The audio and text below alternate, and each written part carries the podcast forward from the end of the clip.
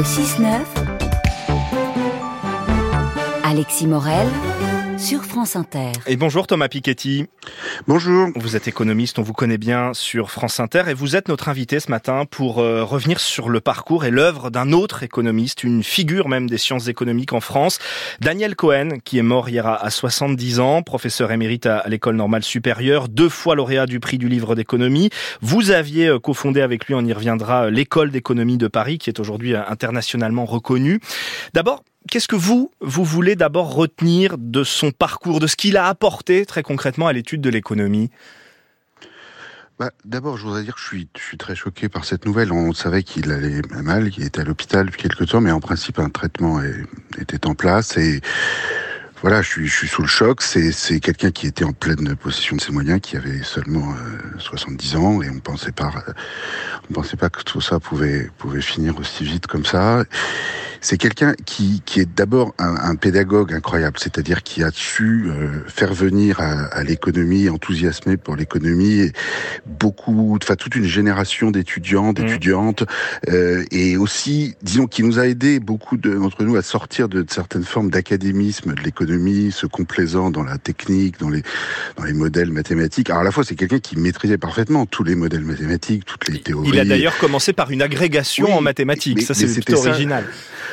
Oui, alors, mais c'est-à-dire qu'il avait à la fois une envergure internationale, une connaissance des modèles, des théories les plus récentes, mais en même temps, il voulait, il, il voulait pas que ça s'arrête là. C'est-à-dire que le but de l'économie, c'est pas de, de faire ses gammes, de montrer qu'on peut résoudre des modèles économétriques, etc. Il voulait pas s'enfermer dans un débat entre chercheurs, entre spécialistes. Voilà, il voulait, il, était d'abord intéressé par les questions, c'est-à-dire par euh, le chômage des jeunes, par euh, euh, pourquoi les pays pauvres restent-ils pauvres? C'est-à-dire, c'était vraiment les questions de fond et tout le reste finalement, ce ne sont que des outils qui éventuellement euh, peuvent être utiles pour répondre à ces questions de fond, à condition de les mmh. utiliser avec modération, euh, parcimonie, ce qui n'est pas toujours le cas dans cette profession, qui aime bien impressionner avec plein de techniques, mais qui souvent euh, avec un substrat empirique et historique extrêmement faible.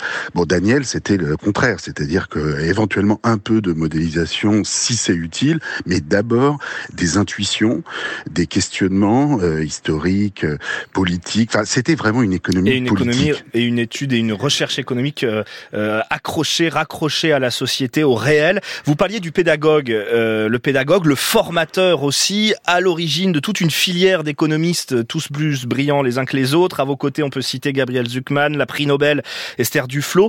C'est avec lui, c'est grâce à lui que toute cette génération s'est passionnée euh, pour l'économie?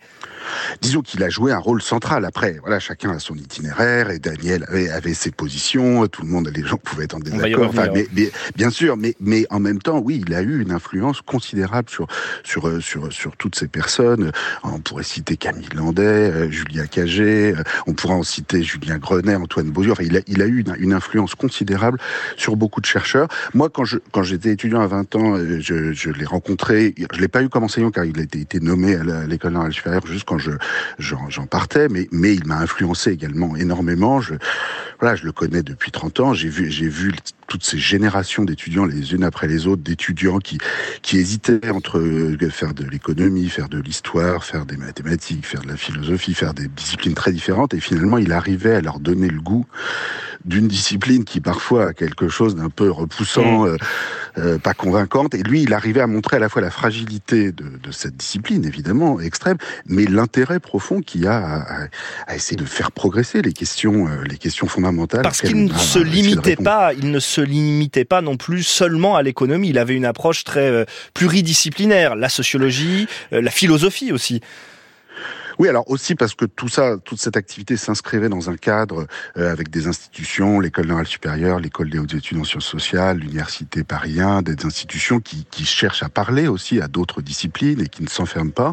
Et puis surtout parce qu'ils voyaient cette discipline comme, euh, comme un élément fondamental de citoyenneté. C'est-à-dire le, le but, c'est de pouvoir contribuer à la délibération euh, publique, démocratique, modestement, parce que jamais le chercheur ne va remplacer la, la mmh. délibération entre citoyens, mais pleinement comme citoyen, euh, avec la chance de pouvoir bah, être payé pour faire des recherches, pour enseigner, pour lire des livres, pour construire des, des méthodes, des données, d'apporter ensuite au, au, débat public ces éléments, modestement, parce qu'ensuite chacun se fait son idée, doit trancher comme il le peut, mais, mais en même temps avec, avec conviction.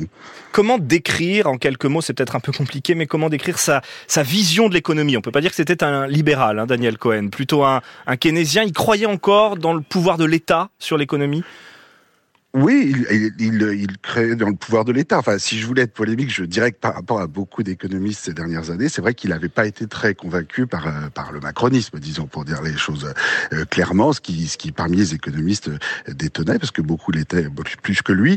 Bon, en même temps, c'était c'était quelqu'un qui restait toujours très pondéré, modéré dans ses appréciations. Son son domaine de départ, son vrai domaine de recherche au départ, c'est l'étude de la, la, dette internationale mmh. des, des pays, et en particulier, il avait au départ travaillé dans les années 80 sur la, crise mexicaine de la dette et des, disons, toutes les, négociations pour annuler les dettes euh, des pays euh, les plus pauvres, qui est, qui est une, une question fondamentale parce qu'évidemment les créditeurs, les, venus des pays riches, les banques, euh, disent toujours que c'est impossible et que jamais on pourra annuler une dette. Bon, sauf qu'en pratique, il y a en permanence des renégociations de dettes, des annulations partielles, et c'est une question sur laquelle on peut faire des progrès en regardant justement concrètement les épisodes historiques sur le plan international de voir comment ça s'est passé, c'est-à-dire à quel moment une dette devient insoutenable et en fait euh, même les créditeurs les plus rapaces n'ont pas vraiment d'autre choix que d'accepter une, une annulation.